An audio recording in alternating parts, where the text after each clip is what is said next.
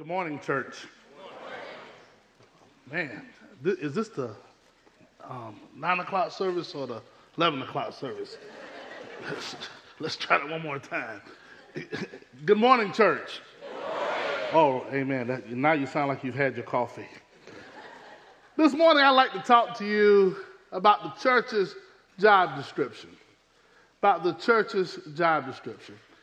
If you have a job or you're looking for a job, one of the first things you want to do is review your job descriptions. You want to see what qualifications are required, what education, what experience is required in your job description. You want to find out how much you're making on this job. How can I get a raise on this job? You want to know the church's, excuse me, you want to know your job description. And it should be no different in the house of the Lord you should want to know your job description. Amen? Whether you're at a low paying job, or minimum, uh, or medium paying job, or high paying job, you always want to know your job description. So this morning we're going to look into God's Word and we're going to discover together what is our job description for our church this year? What should our church be all about this year? What's our job description.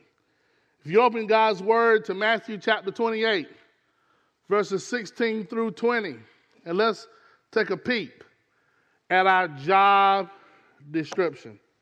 Jesus Christ has just been raised from the dead after being there for three days. And now he's meeting his disciples at Galilee. And let's listen in to what he's saying. Then the eleven disciples went away into Galilee to the mountain which Jesus had appointed to for them. For some odd reason, we notice in this text, he doesn't review what he's talked about in John chapter 20 when Jesus Christ first appeared to the ten. Um, of course, Thomas wasn't there, and even with the disciples' excitement about seeing that their Savior has been raised from the dead, Thomas said, I won't believe it until I see him. He showed up again, and Thomas is there. And he said, Thomas, touch my hand. Touch the nail prints on my hand. Touch my side. All the manuscripts say, he even said, touch my feet. And he said, my Lord and my God, because he realized that it was Jesus. Even though Matthew leaves out these details, we know in the book of Matthew, chapter 26, that he tells his disciple, Later you will meet me in Galilee on this particular mountain. So his disciples are there and they meet him. And the Bible tells us in verse 17 when they saw him, they worshiped him. But some doubted. This is one of these days, at least for me, they should have been glad I'm not Jesus. Because I would have sent all the doubters home. Guys, don't you know I've been dead for three days and God has raised me from the dead? And some of you are here doubting. I was in Israel this past year, in the month of June, and I was able to be in the vicinity of this very conversation here. One thing I discovered while I was there is that some doubted, probably because Jesus didn't do a miraculous sign like he did the other times. He didn't just show up behind closed doors. Jesus didn't walk on water in this particular showing. But Jesus just met him on the mountaintop that he predicted that he would meet him on. And Jesus came and spoke to them, saying, All authority has been given to me in heaven and on earth. You see, the reason why Jesus doesn't send the doubters away is because sometimes Jesus knows that as you're going, your doubting is worked out. He knows that as you're serving Him, your doubting will melt away. He knows if you hang around long enough, your doubting has a way of divorcing itself from you. Why? Because he realizes you will experience his presence and his power. You will experience more than you've ever experienced as you're going. And Jesus, speaking to him, he says, All authority has been given to me in heaven and on earth. Some of us think Jesus just has the power. But I want you to know that Jesus has the authority too. Last night, I was watching the Dallas Cowboys and the um, Los Angeles Rams play. And um, something in my eye here. Um, Dallas lost last night. And um, I'm at the wrong church for this. And what had happened? Something's in my eye. Forgive me for a second here. Yes, Dallas lost last night, and um, what had happened was there were several times, if you noticed the game last night, when, when, when the Rams would score, Dallas would do this. The Rams, the Rams didn't pay them any attention. They would just pay attention to those guys who had on the black and white stripes. And when they held their hands up, touchdown, that's who the Rams responded to. You see, Dallas was trying to stop the Rams' power, and they couldn't.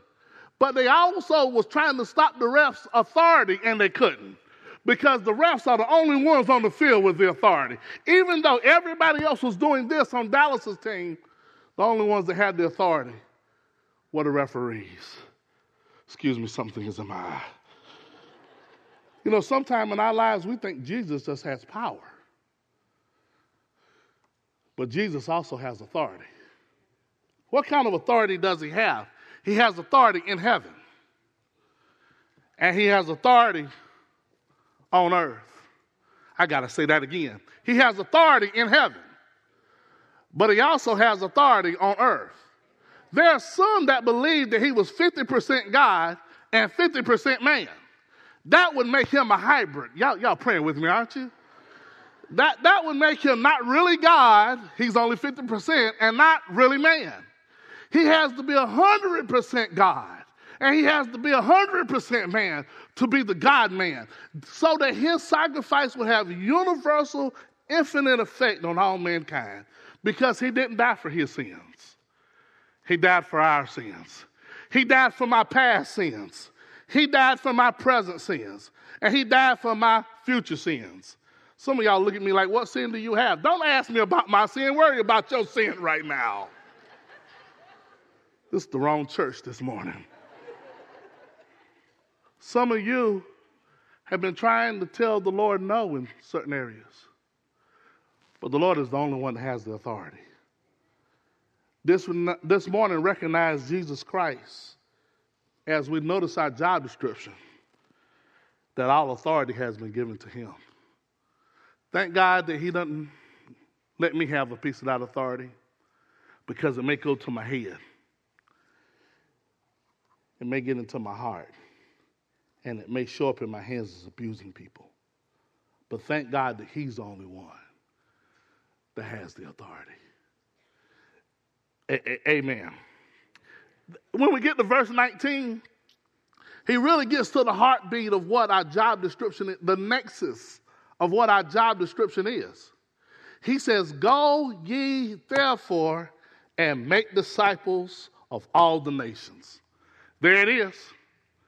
Make disciples. Each one, reach one.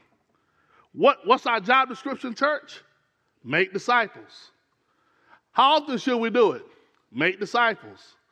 Uh, how many do we need to reach? Make disciples. This is our 365, if it's a leap year, 366. This is our 24 hour day job. Our job is to make disciples. You know what? The problem, the reason why a lot of churches are not making disciples is because they have too many Christians and not enough disciples. They have people who like to hang around and associate with Christ, but not do any work for Christ. They want people to have the label of Christ, but they have no power of Christ. He tells us our job description this morning is to make disciples. And, and you say, how often should we do it? That, that, that, that participle there, go, it should be translated going or as you are going, make disciples. No matter where you are, make disciples. Make disciples of all nations. Make disciples of all people groups. Everyone in here is responsible for making disciples. It's not just the worship team's job. It's not just the pastor's job or those who are on staff, or those who serve in the media ministry, or those who serve in the children's ministry or the youth ministry, or those who serve in other ministries around the church. It's everybody's responsibility. Even if you came to a big church such as this to hide, it's everyone's job in here to make disciples. Your job to make disciples. It's your job to make disciples. It's everyone's job in here to make disciples. You know, as I look at this text, as you're going, make disciples, it's as if the Lord has brought the nations of the world to our front door. I've been on about 25 college visits over the last two years. I have one daughter that's a sophomore in college, another daughter that's on her way to college next year, and I've been going to different different cities for college visits. I've been to Harvard and been to Yale, been to Emory, been to Georgia Tech, been to Duke. I've been to a lot of colleges. And you know what I notice? Is that Jesus Christ has brought the nations of the world right to our front door. I was a, on a train in New York a few weeks ago, and there were so many, I thought they were speaking in tongues. There were so many different languages on there. I said, What in the world? I said, I thought I was in New York, but it sounded like I was overseas. Because some of us, we're not on mission until we're overseas. And the Lord wants us to know that we should be on mission, starting at our house, starting in our neighborhood, starting on our job. We should be on mission wherever we go. Some of us, we think the gospel is like a pancake where we pour the syrup on the pancake and it just smoothly goes along the side of the pancake. But the gospel is more like a waffle because as we reach different people groups, we have to make sure the syrup gets into all the grooves. I'm in the wrong church for this illustration. But y'all got to bear with me. I'm going to work with my illustration. Every groove on the waffle. Because as you pour the syrup, it doesn't smoothly go to the ends like, like, like, like, like a pancake. It goes to the ends like a waffle. It, you, have to, you have to put it in every groove. Y'all know the best five star restaurant in Lexington? It's the Waffle House. Y'all ain't praying with me this morning. Y'all, y'all, y'all wrong church. You have to make sure that the syrup gets into every groove because each people group, each language group, each cultural group has its own way of experience the gospel of the Lord Jesus Christ. You know, if you're in this part of the state, you can't talk junk about Shealy's barbecue and expect to make it out alive. Y'all ain't praying with me in here. I, I'm in the wrong church for talking like this. Brothers and sisters, he says, Go, therefore, and make disciples of all nations. I've been trying to bring down cost at my house lately because with, with two kids in college, I've been trying to bring down the costs. And one of the things I've noticed over the last few months, to bring down costs, I need to keep my wife out of Walmart. yes. My, my wife must have stock in Walmart because she spends, I start to say all of my money, but it's our money. I don't want to get myself in trouble. She spends all of our money in Walmart. And I said to my wife, What doeth thou this? So I came up with a strategy a few weeks ago. Can I tell y'all what I did? I decided to go to Walmart with her. And as we got into Walmart, my wife started talking to everybody. And she put something from every aisle in the cart. And I was trying to be slick and take something out of the cart at every aisle. But I walked through the Walmart with my wife trying to de-Walmart her. Y'all ain't working with me in here. trying to bring our costs down. But by the time we got to the counter, she still managed to have over a thousand things in the buggy. At least it felt like a thousand things. Y'all not working with me in here. I'm to tell my story somewhere else. And I saw this line that was only had one person in. I told my wife, let's get into that line. She said, no, I want to get into this line over here.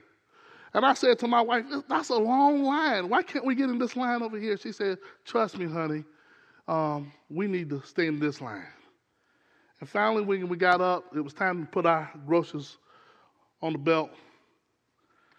my wife started talking to the lady that was ringing us up. She said, I've been praying for you. How's your boyfriend? How are your kids? She said, I've been thinking about you. She said, I've called you a few times, but you hadn't called me back yet. And she started ministering to that young lady. When I got up, the, up to the front to put the stuff on the belt, I was crying because of the thousand things that she. Y'all the wrong audience. Stop, stop. But quickly, my tears turned to tears of joy because she wanted to get into the long line in order that she may still keep that connection with that young lady that she's been witnessing to. And when we was done ringing up that $10,000 worth of Walmart stuff, my wife gave her a card and she said, I'll be back next week to continue ministering to you. Are you intentional about making disciples? Sharing your faith? Are you intentional as you are going? Because some of us, some of us are falling into the belief that we can't make disciples unless we go overseas. Some of us, we've we, we made up in our mind we can't do we can't make disciples unless the church does something formally but it's each and every one it's our responsibility to make disciples no matter where we are whether we're at home make disciples with our neighbor make disciples the person across the street make disciples at work make disciples someone said to me just a few weeks ago maybe a few months ago they said i can't talk about jesus at work I said, You can't? I said, um, You can talk about Jesus because you can be Jesus at work. Because there's five gospels there's Matthew, Mark, Luke, John, and you. And guess which one they'll read the most? They'll read you. And somehow you've forgotten that. That He called you to be a minister, He called you to be an ambassador. He called you to be an ambassador of reconciliation no matter where you are to bring people to the Lord Jesus Christ. So, what's your job description? Make disciples of all people groups. Stop eating pancakes and eat waffles. Make sure the syrup gets into every groove. And then he tells us this not only should we make disciples, but if you look a little closer at our text, he tells us to baptize them in the name of the Father, the Son, and the Holy Spirit. Not only should we make disciples, but how do we do it? We do it by marking disciples. We, we need to brand disciples. We need to make sure people know which team that they're on. You know, when we baptize disciples, I'm from a, you can tell by my dialect, I'm from a little small South Carolina city called Dillon, South Kankakee. aka south of the border. If you know where, if you know where south of the border is, don't tell anybody because there's nothing to brag about. But that's where I'm from, and um, my, my, my grandfather had um, cows in Dillon, South Carolina. And my one one season I can remember, my granddaddy had this particular cow that he'd been raising. He fattened the cow up, and um, he branded him by putting his R on him. I told my granddaddy he was hurting the cow. He said, Son, I'm not hurting it. I'm branding the cow, making sure the cow knows where he belongs. When my granddaddy got him full, fully fat, somebody stole his cow. And my granddaddy went and got a shotgun. And he went looking for his cow. And when he found this cow, the guy said, That's not your cow, that's my cow. And my granddaddy said, Well, what, what's that R doing on, the, on his rear when your last name starts with a B? And he says, Don't know, don't know, but that's my cow. My granddaddy held up his shotgun. He said, Now, do we need to call the cops or can we handle this like men? The guy said, It's your cow, it's your cow, it's your cow. Because the cow had been branded. Brothers and sisters, when we're baptized, it should be a public proclamation that we've been branded by the Lord Jesus Christ, that we belong to the Lord Jesus Christ. When I was born, 1993,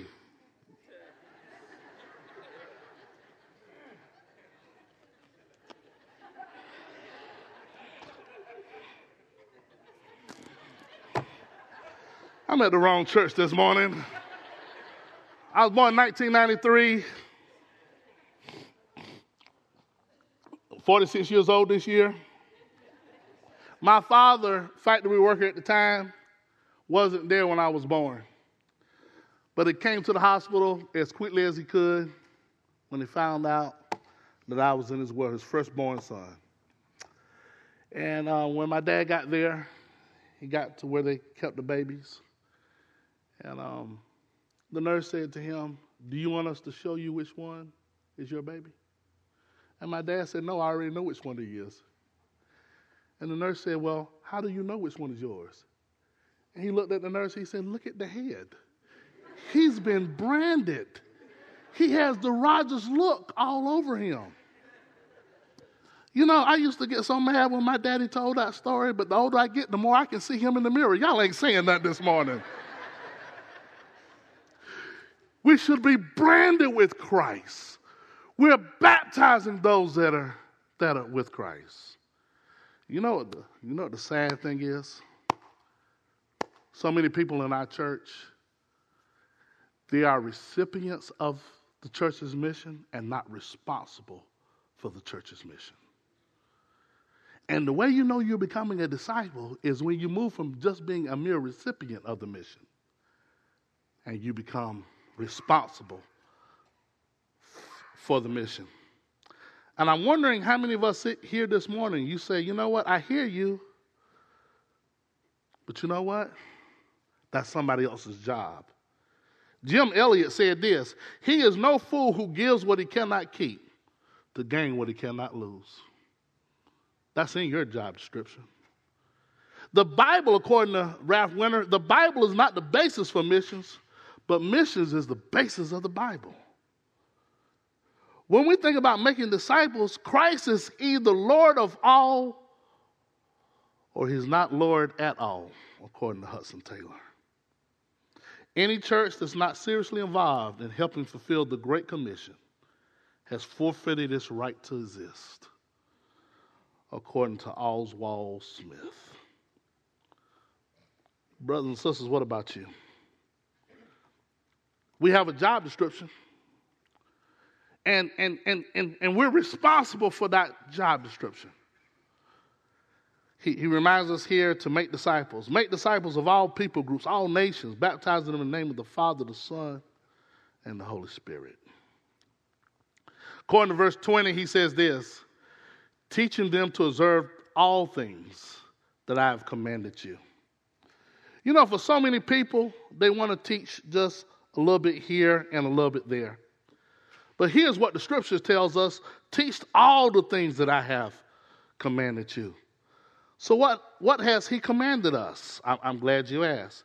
In the book of Matthew by itself, he introduces himself as king in chapters 1, 2, 3, and 4 In chapters 5, 6, and 7, you have the communication or the inaugural address of the king.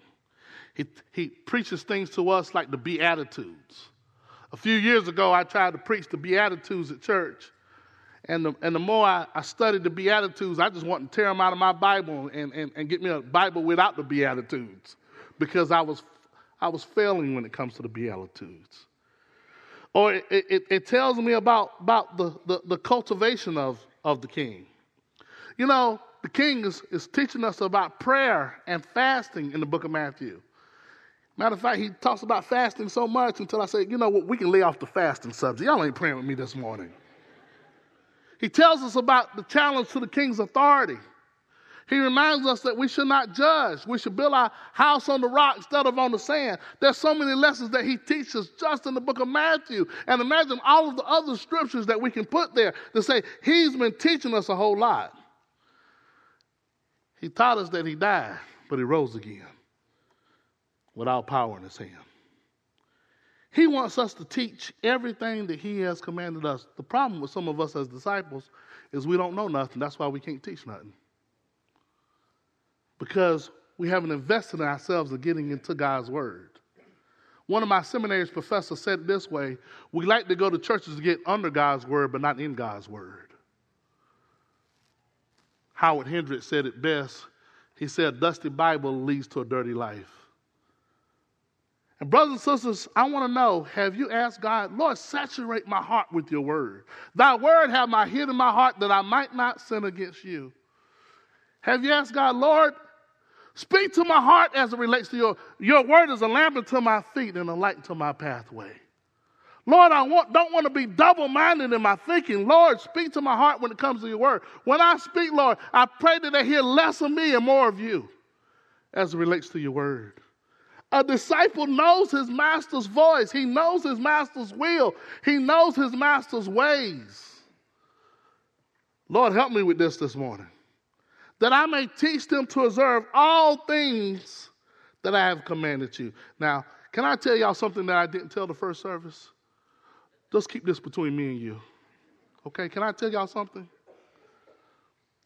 I don't have it all down yet myself. But don't tell them I said it. And the reason why I told you all, because you don't have it all down yourself either. There's always room for improvement to teach them all the things that He has commanded you. And can I tell you one more secret? Let's keep this between me and you. There are some things I know to do that I haven't been practicing yet, that God has been bringing to my attention. And the reason why I don't mind telling you is because the Lord is speaking to you as well teaching them to observe all the things in which I've commanded you. We have a job description make disciples. We got to mark our disciples. We, we have to mature our disciples, mature them in His Word. And He says, Lo, I'll be with you always, even to the end of the age.